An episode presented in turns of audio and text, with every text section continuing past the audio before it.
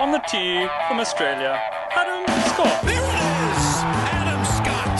Expect anything different? Brilliant. What an up and down that was. In your life have you seen anything like that? Welcome to the clubhouse. Yeah, g'day everyone, and welcome to the clubhouse. It's great to have your company right around Australia, wherever you might be tuning in. Hope you're having a good weekend of hmm. golf. Marco, welcome to you. G'day, Jules. Nice to see you, buddy. Always a pleasure to be here, mate. How are those TP5s going? They're oh, You can't draw them, you can't fade them, can you? no, well, I'm finding Marco when I hit a draw much easier to control. When Yeah. I'm hitting a fade, they just they might go a little bit further than what I liked. Yeah. Um, that's probably to do with my swing than anything Yeah, else. no. Well, it's a lot of good. Hey, by the way, it's not a paid advertisement because Titleist's a great ball as well, and so's Callaway, and Yep. so's everything else. I'm just Callaway. I'm a TaylorMade ambassador. You just gave me a free box of I gave you a free box We so said you could test them out yourself. Yep. Good work. Anyone else who wants to send in a free box of balls, we'll give you a nice review as well. We'll test them out also. Do you know they're they're actually going to be twenty bucks cheaper than a box Mm. around that mark. Yep. So cheaper and better. They should go okay in this country. They might go all right. They might go okay around Yep. the world. Hey, it's been a good week. My favourite golfer, Ricky Fowler, got his uh, fourth tour win. He is your favourite golfer. He is my favourite golfer. Did I? You know, I love looking at the what's in the bag. After. Yeah. There's a website called WRX. I think that's what it is. And you get on the email list, and they always send you the what's in the bag for the winner, The winner, of the previous week, which is always interesting. Mm. So Ricky Fowler this week using a five wood, which he you know he quite often does. Sometimes he has a hybrid, but most often he has the five wood in the bag. Um, and his driver, eight and a half degree driver, Yep. with a 43 and a half inch shaft. That is like I always say, 44. I mean, what is going on with? I'll I'll tell you what's going on because you go into a shop and you test out one driver to the other, and most people will buy the driver basically off the numbers Mhm. when they're hitting into a net. Yeah. I know it works for TaylorMade and Callaway and Titleist. I know it does because they go, oh, I've just picked up an extra two miles per hour ball speed. Mhm. But it doesn't work, folks. Don't get sucked in. Go in there and just say, I want my driver at 44 inches. I mean, I think Ricky Fowler's about five foot ten, five foot nine or ten, and his driver is 43 and a half inches long. 43 and a half.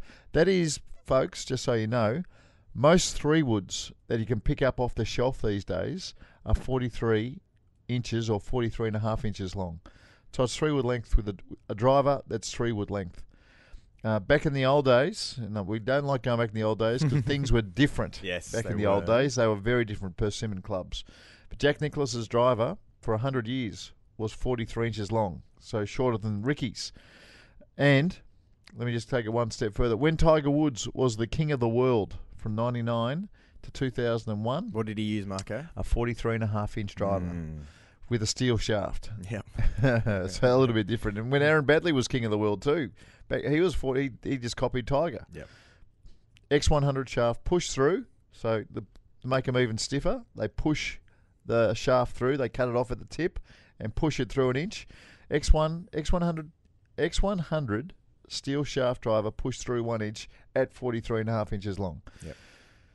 You've got some freaks out there.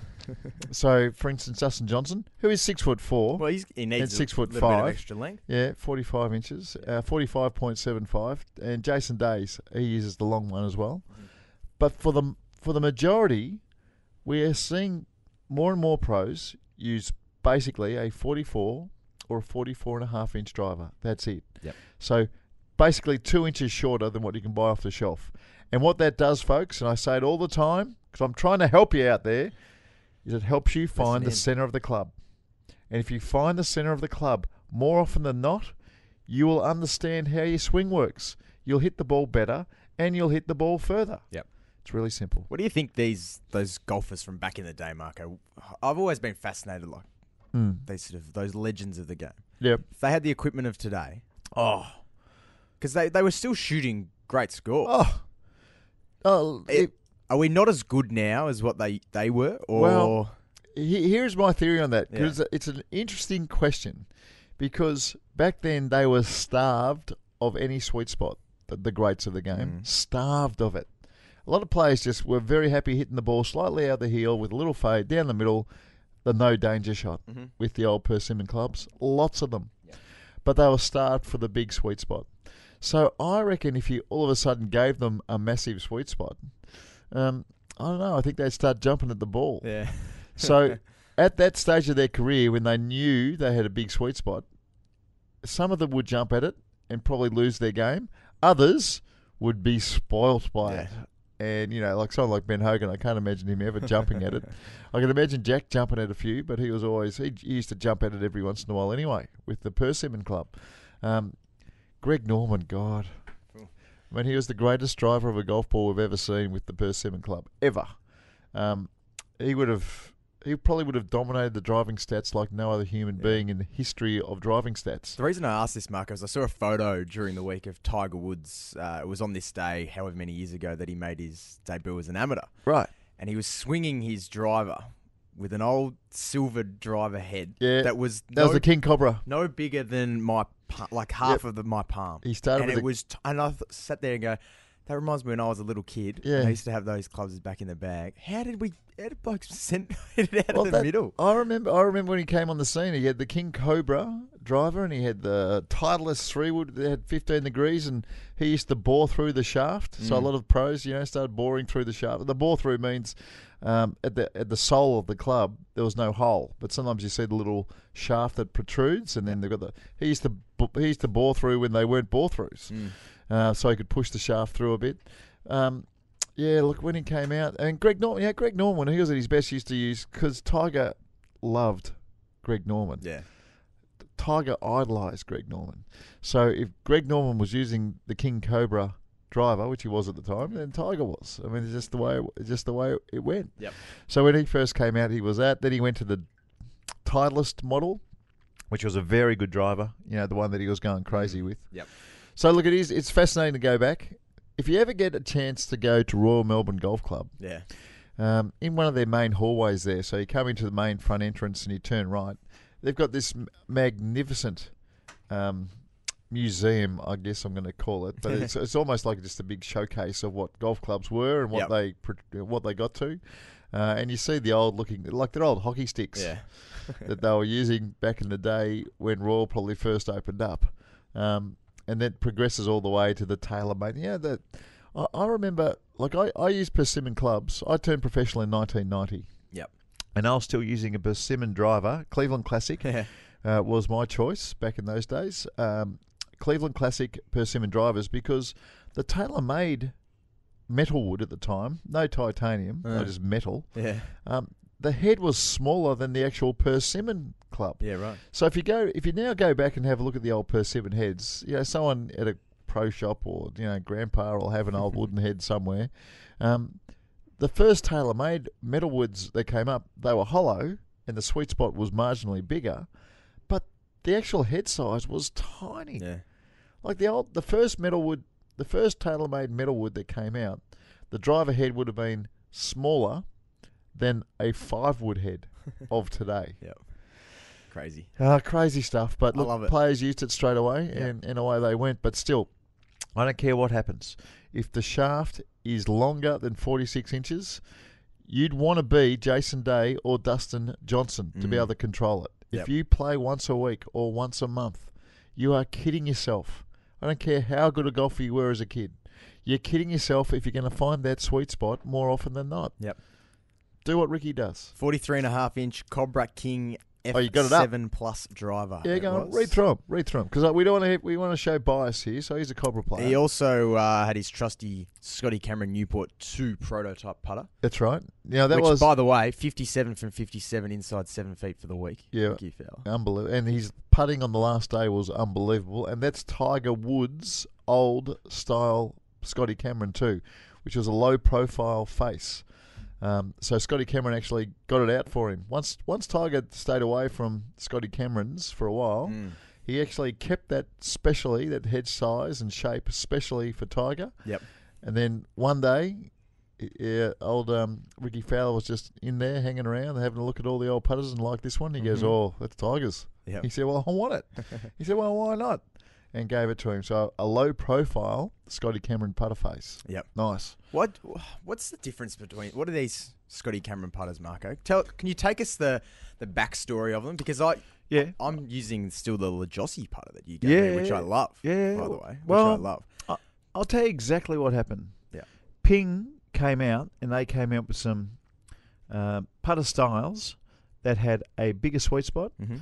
They had an angular toe hang. Because once upon a time, you know, when I go back, when you go back, let's say you go back 40 years, there was an Acushnet and then there was a blade putter. Yep.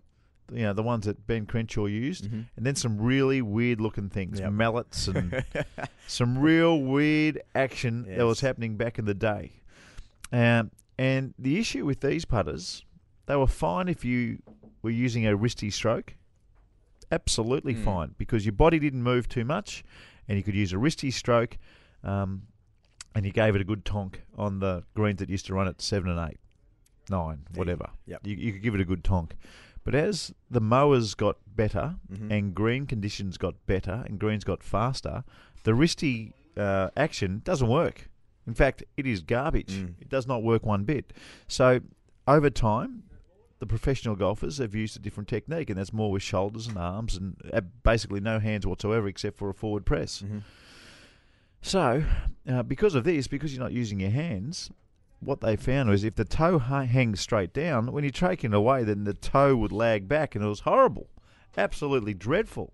So, after a while, Ping, genius, Mm. absolute genius, he started making putter putter heads with uh, an angular. So when I say toe hang, when you basically just hold the shaft of a putter and balance it on your hand, when you look at the face, it's more or less on a 45 degree angle.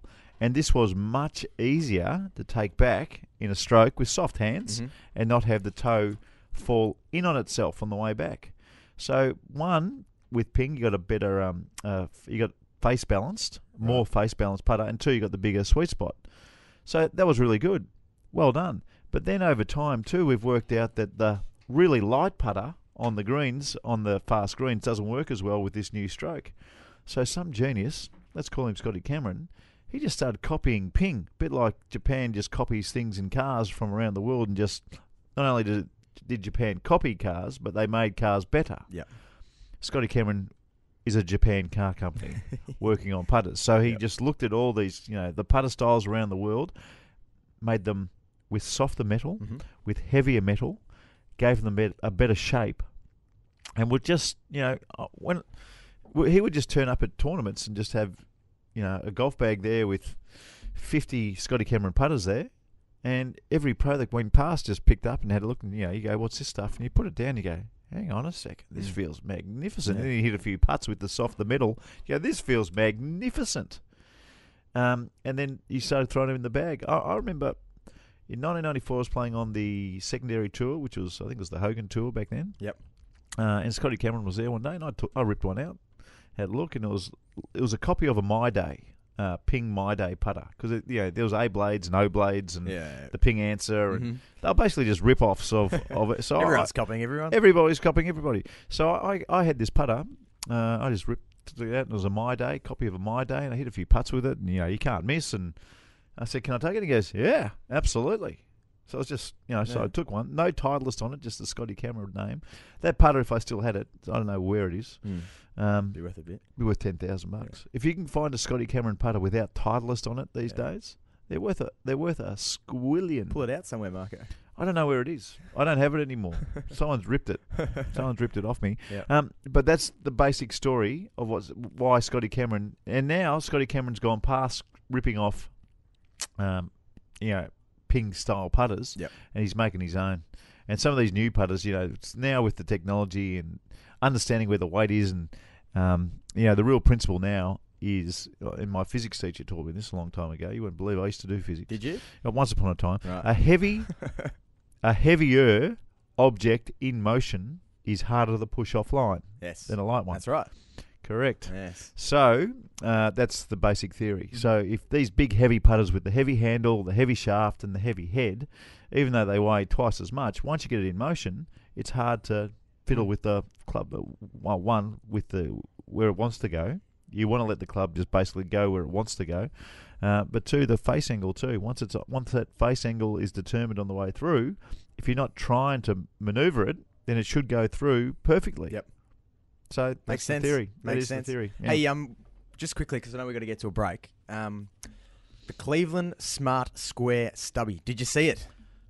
the Cleveland Smart Square Stubby. No. Speaking of putters, Marco, I've got a What is photo it? here I want to show you of a putter that was used in South Africa this week.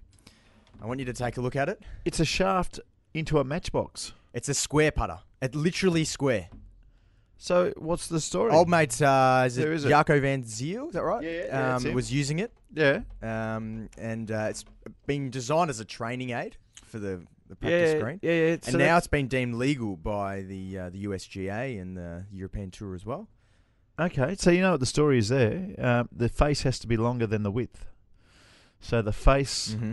has to be, or the face has to be wider than the length of the putter. Right. So that's not quite a square, is it? That's more That's- of a rectangle, mm. a tiny little rectangle, It's very close to a square. very close to a square. And they've gone, oh, Bob's your uncle, away you go. So what would what would that help? Well, you use it on the on to find the sweet spot. Yeah. And to develop confidence in the sweet spot. Most people, you know, the little left putt. Everyone misses the little left one that goes. Everyone misses a three footer left. Yeah. It's because the putter actually goes out to the right, and you end up hitting the ball on the heel, That's right. and then it goes left. Quite often I do that. Everyone does it, and then they, you know what you do on the next one because that Yeah, one's gone left. because your putt's gone left from three foot, you even try and push the next one out even further to the right, Yep. and you end up just hitting the ball out of the heel all the time, which is a disaster. Um, that tiny little putter head, uh, you get rid of that. Yep. You can you can't do Mm. that anymore. So that helps you find the sweet spot, which is very very important in putting. And that's why you know we always talk about arcs in Yes. putting. You don't want the putter head to go from the inside to the outside. You want the putter head when you're looking down to go back on the inside, back to the center of the ball, and then it actually toes in and goes back to the inside again on the follow through. So people who miss putts to the left, it's because they follow through too much out to the right. Golf, at best, is an upside down game. That's right. You can almost, it's called the gear effect. Uh, and I can't explain it very well on radio. Yeah, it's tough on radio. It's tough on radio to explain the gear effect, uh, but it's why the ball, when you hit the ball out of the heel with your driver, it's why it cuts, and it's why when you hit the ball out of the toe with your driver, that it naturally hooks. Mhm. So many other things as far as technique. It's like the gear effect there as well. You're missing putts left, you start following through more out to the right, and you keep on missing putts left. It's a disaster. Yep. So if you're missing shots left, instead of trying to fix it by thinking what's right, do what's wrong. Do what George Costanza. do the opposite the to what you think, and you'll probably do better in golf. It helps for me because whatever I'm thinking isn't Yeah. working. If you're missing shots out to the right, you know, do something different. Congratulations, though, to Ricky Fowler Marco, who picked up his fourth tour win. He's our Honda Power Player of the Week. Don't forget Honda's four stroke lawn and garden range on sale from $329. Beautiful. Only at your specialist Honda dealer. Four stroke lawn and garden range, $329. Reason he won, as I said, 57 from 57 inside seven feet. Amazing. No three putts for the week. Well done. And strokes gained on the putting surface, 1.848 For the week, per round. did you see what he was in the last day? Close to three in the positive in the last day. So he tightened up. He'd never won a tournament leading No. going into the last day. Yeah. Never ever. And you look at the hitting stats and you actually watch him play. He only hit fifty percent of the fairways. Well, I was a bit worried about. Well, and hardly about hit a green. 10 to 12 holes, Marco. Yeah, I Yeah. think he was two over, I reckon. Yeah, it was a Yeah, bomb. It was a bomb fest in the end. He was Yeah. just he was snaking putts everywhere. Yeah. Well done to him. Good Good, job. good stuff. Ricky Fowler, Honda's four-stroke lawn and garden range from sale from $329. This is the clubhouse right around Australia. My name's Julian Bayard. Mark Allen is here as well. We'll be back with plenty more golf right after this. In your life have you seen anything like that? You're listening to The Clubhouse. Welcome back. It is the clubhouse right around Australia. Great to have your company wherever you might be listening as we talk all things golf. Marco, a few things I want to talk with you about. Righto. The broadcasting of golf has been a hot topic on this show over the Oh. last month. Got slammed last week, particularly in this country. They're trying, sort go. of, sort of. Oh, you backtracked on that. Yeah, well, no, they're hopeless. But what we saw this week was a whole new form of shot tracker. I was. How good stunned. was it? I was stunned. For those that didn't see it, what we saw was a split screen. Yep, So we had the real vision on the left, yep, and we had a cartoon on the right. correct. Where, but the shot tracker, it wasn't just following the ball. Yep. It was a cartoon, almost like a Hawkeye Yeah. you see in tennis. Exactly, almost In like fact, a Hawkeye. it's a Hawkeye. yeah. So the ball would you'd follow it off the tee, and it would have the design of the golf course Yep. perfectly drawn out in a cartoon. Yes. On the right hand side, the ball would follow that exactly down, and on the left hand side, you would see the real vision from a different angle. Yep. And you'd be able to see, and there was a slight lag on the right, Yeah. and you'd be able to see exactly where the ball went. It was so good. It was amazing how it worked. And sh- the normal shot tracker where you just see um, the line start from where the ball was, um, and you saw some numbers on the left and ball speed and all that kind of stuff. That was brilliant, and that works, and that that's good enough. But you could never really see where the ball was headed, Mm. like it, you could with the cartoon on the left. So there's a few times Ricky Fowler. Um, you know, there was a bunker down the left or there was water down the left, and with the cartoon, the ball started left and then cut away Yeah. and just missed. There was another time where um, they you, they actually cut away from his follow through, and there must have been one of the holes where they had a camera following the ball off the tee because you don't need to do that anymore No. with this with this Oh, mechanism. It's the worst shot in golf. That Yeah, the worst camera angle in golf. Watching a ball on a Watching blue a- sky. watching a ball in the air. Yeah. Yeah, it doesn't do much. Uh, and the ball came down just to the left of the cart path. And there's a tiny little lag Yeah. between that and the shot track. And I, and I whizzed across, and they've got the cart path in the cartoon. And on cue, perfectly, the ball just to the left of the cart path. So good. So accurate, Yeah. so unbelievably good, and gives you a different, a real different feel. Like sometimes, you know, the old shot tracker would say it would have 10 feet of left to right or 10 foot of right to left or whatever. But you could actually see it in Mm. this 3D looking thing, the cartoon thing on the right. Totally different. So good. Another dimension to viewing golf and understanding how a professional hits the golf ball. I mean, I, it's it's it's gone to a whole new level, and unfortunately, you know, I was watching uh, some of the girls, um, which is a brilliant telecast, the US LPGA, the, the tournament that was in Thailand, um, J- one. Uh, unfortunately, we're just watching balls in the sky now Yeah. with some of the other telecasts. It's going to bring down broadcasting golf for everybody who doesn't, Doesn't have the have it. capability. Well, yeah. It's going to make it really boring. It's like with tennis, Marco. If you've got a tournament where, or an outside court where they don't have Hawkeye, you go, It's What's rubbish. going on here? yeah, I want to see whether that was in or That's out. That's right. So, look, it, it- just brilliant what they're doing. Hopefully, it's not expensive technology because uh, you don't need the camera. I mean, you might be able to save money. You know, In I think I, sp- areas, I spoke yeah. to you about it last week. Once upon a time, there was you know a, a big crane. Yep. What do they call those cranes? They call them a uh, yeah, The um, cherry picker. big cherry picker. Thank you. Uh, there might have been two or three of them, Yep. and moving around golf courses while the you know the lead groups were getting around, just so you could follow the ball. Mm-hmm. I mean, you don't need that expense anymore if if you can have the ability to have the cartoon, which I can't imagine it being a big deal. No. Once can't you've got it imagine installed on the whole, it should just be there. It should just be there. That's right. Unless all they the move majors bunker. should have them from now on, well, without any doubt. without without a doubt, any ma- Well, I th- I think now if they're just doing it for the Honda Classic somewhere in Florida, Yeah. uh, then that it's right there. Who did it last week? Was it ABC or was it NBC, I or reckon. I reckon ESPN? it was NBC. It was one of them. Yeah. Whoever it was, uh, they've got. Tick. They'll share that technology. That'll get around. Yep. But it was absolutely brilliant. Um, where can they go next? Well, we talk about it all the time, and There's that one is thing they have to do, Mark. just caddy up, uh, mic up the caddies. Yep. Uh, do not worry, and I hear it a bit. Don't worry about interviewing the golfer in between shots. It's not real. You don't know really how they're feeling, and a lot of the pros don't want to do it in the first place. But if you mic up the caddy, it is real, Mm. And you hear the anxiety in their voice. You understand how they. You don't have to ask them how you're feeling. Mm. You'll hear the anxiety in their voice. You'll understand what they're trying to do. You know, there'll be a back left pin, and the caddy will be going, "Okay, it's a six iron, just draw it in." And the player will say, "You know, one or two, one or three things. Yes, perfect. Yep. Two, I can't hit the draw to that back left pin Mhm. out of that lie, which will teach you something."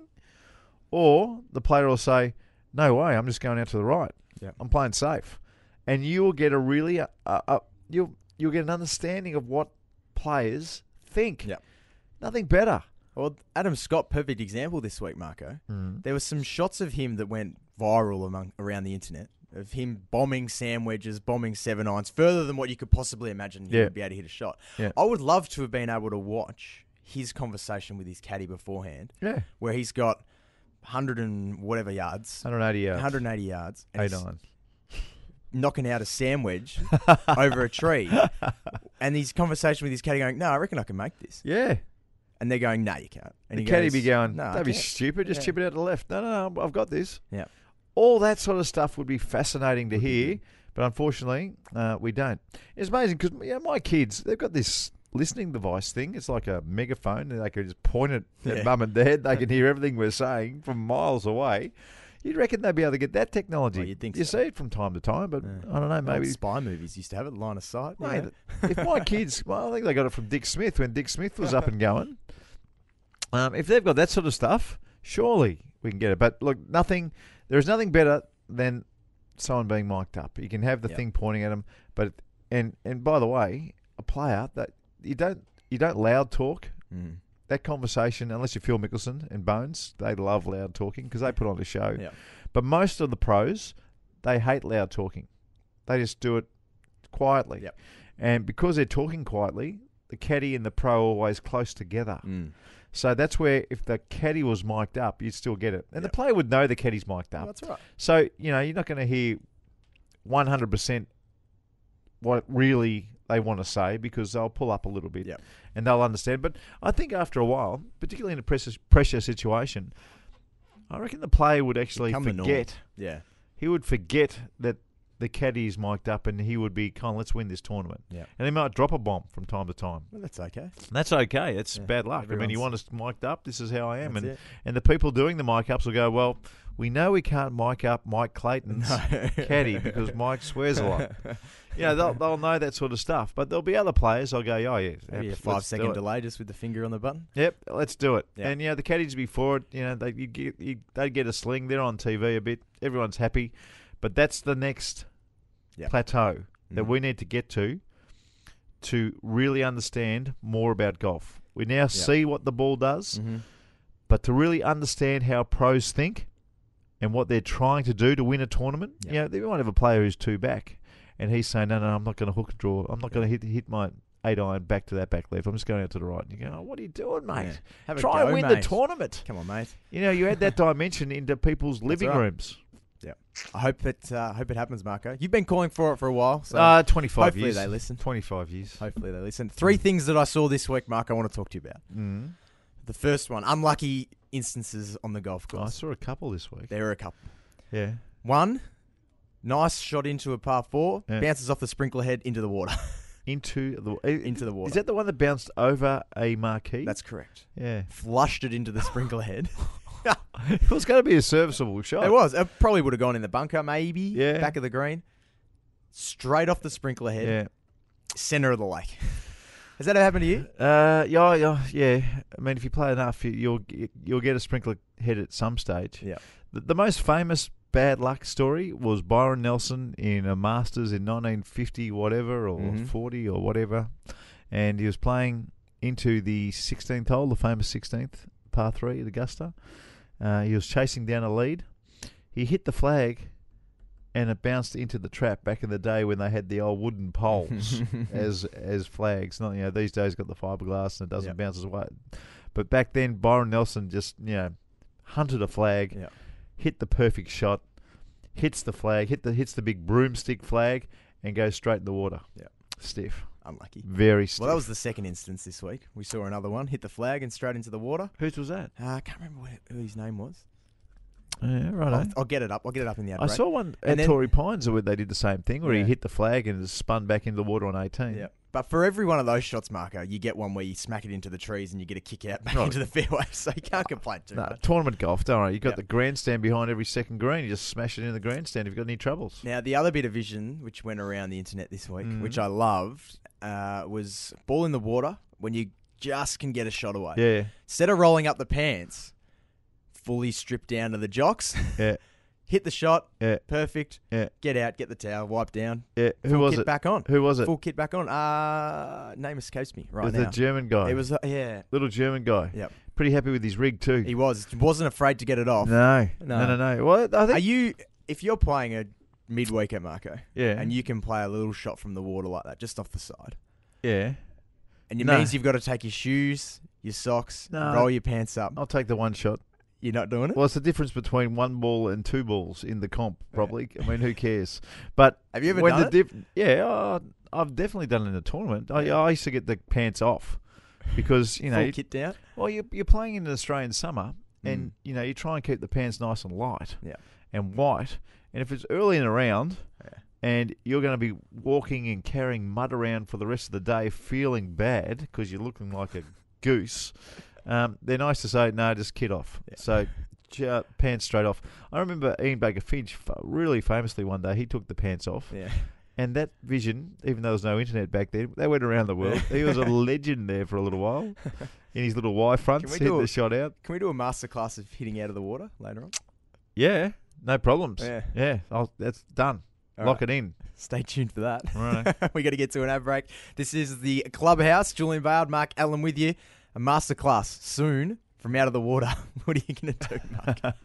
Stay We'll be right. tuned for that. We'll be right. In your life have you seen anything like that? You're listening to the Clubhouse.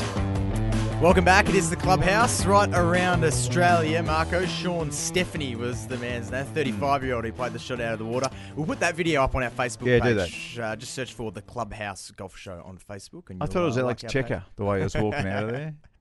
St- What was his name? Sean Stefani. Stephanie. Sean Stephanie. Yeah. Righto. Not a bad rig for a golfer. Well, hey? commentators, I would- get my clothes off if I looked like that too. Yeah. Well, if you've seen those commentators, you'd know why. make a good point. They'd be wrapped. Hey Marco, time to go inside the clubhouse, and we do it each and every week for Mm. Club Mandalay Golf Course. Uh, hit the golf course, play golf at Club Mandalay. Visit clubmandalay.com.au, and you can also book online at clubmandalay.com.au and save ten percent when you use the Beautiful. code CM Golf. Now, during the week, you had a fascinating chat on uh, chasing birdies. Yeah, that's right. Alistair Presnell, uh, who once upon a time led a US Open uh, at the Olympic Club a long time ago. Not that long ago. It was the one where the Birdman interrupted. Uh, remember the Birdman came in and interrupted Mm. the presentation? Mhm. Webb Simpson won the tournament. Well, he was leading midway through uh, the second round, so he'll pop in every once in a while um, to chasing birdies. But Adam Bland, uh, we saw him at the uh, World Super Six Perth beat Louis Oosthuizen. He, uh, not many people know about this guy, and I wanted to get him on. And he's always been good friends with Alistair Presnell. Um, plays in Japan. Uh, you know, plays is an incredibly good and talented player. Uh, and we had a great little chat with him during the week. So let's have a listen. And Adam Bland joins us on Chasing Birdies. G'day, Adam. Hey guys, how are you? Mate, we're very well. Thanks for joining us. We appreciate it. Hey, uh, just talking about that Super Six, what did you make of it actually playing? Uh, it was an awesome event. Actually, it was uh, something different, and obviously added a lot to the tournament on the Saturday with the cut line and everyone making the match play. And then Sunday was a was a good day for me, I guess, apart from one match or so. But uh, other than that, I think it's a good concept. It probably obviously won't be played too often because it's a long day on the Sunday. But uh, no, it was a success, I think. What about it uh, taking out the the scalp of Louis Oosthuizen? I mean, he, he basically he should have won that Masters. He won an Open at St Andrews. It's a big name in the world of golf, and he took him down. How how, how were you during that match? Uh, yeah, I was a little bit nervous at the start, and I uh, made a rifle mess of the first hole. But um, after that, it was good. So he was just always good to play against someone of his caliber and see how they go about it. And obviously, the uh, probably six holes suited me because I guess sometimes the longer format, the better player is probably going to shine. Now, Adam, uh, I've played a lot of golf with you, uh, both in Australia, on the web.com over in America, but now you're uh, over there competing in Japan the last three years and, uh, and a very cons- consistent performance. Uh, see that you've um, uh, is is that your? Would you say that that's your claim to on the golf course? Is that the consistency is what wins you the we, each week? Yeah, definitely. I think for me, I'd rather the consistency thing. I don't uh, really enjoy the whole missing cuts, kind of giving a chance to win. I'd rather be a player that just week in, week out performs and then builds my confidence. And hopefully I can run into some form after a few good, solid events. But uh, yeah, Japan's a perfect place me to play. It just suits my game a lot more than America. There it is, Marco. Great little snippet there. Congratulations on that one. Uh, good little get. No, well, he Handy little golfer. He sneaks around. Yeah. You know, he's a sneaker. And there's so many sneakers in the world of golf. I would say, I would estimate that there would be 300 real sneakers Sneaky who just make a million bucks a year. Yep. And he's one of them. he makes a mill a year, I reckon. When, to- when you total everything up, Yeah. a mill a year, just sneaking around. You you wouldn't even know it. Beautiful. I love that. Yeah, it's How good. good. Good sneaky. How good. Uh, book your next round of golf at Club Mandalay. Book online at clubmandalay.com.au. Save 10% when using the code CM Golf. You've been waiting for it. Marco's Masterclass. How to hit shots out of the lake. Correct. Let's That's go. next. Marco's Masterclass. It's time to get a free golf lesson from Mark Allen. It happens each and every week in the last segment of the Clubhouse. We saw the video of Sean Stephanie, which is on our Facebook page, by the Hmm. Yep. way. Head to the Clubhouse on Facebook, uh, hitting the ball out of the water this week. Rightio. Now, always the rule of thumb is if if half the ball is sitting out of the water, Right? it's doable. but I'm a believer if there is any kind of ball sitting up out of the water, so even just the top of the Oh. dome, then it is doable. Yeah. It is very doable. But if you want to be safe, then half the ball has to be out. But the real trick to this shot is now, like bunker shots, because you're hitting the ball fat out of a bunker shot, mm-hmm. you're not hitting the ball. The rule of thumb is you need to swing twice as hard, basically, to get the ball to go that little distance. By the way, that's why people aren't very bad bunker players because little shots they think require a little backswing, and a little backswing doesn't make the club head speed that you need to get the ball out. So that's another story. Um, so bunker shots, rule of thumb, you have to hit twice as hard as normal. Yep. Out of the water, let's just jack that up to three times as hard. so out of the water, if you're trying to get the ball with half the ball out, three times as hard as you would ordinarily think to get the ball to where you want it to go. But then, if the ball is completely underwater, or just the top of it is just showing, then pretty much doesn't matter what shot it is, you have to hit it as hard as you possibly can. Yep. The real trick to this, and this is where it gets kind of yuck, is that you've got to take the shoes off, Yep. and the key is you've got to squidgy your feet down into the mud Ah. so that you do not slip.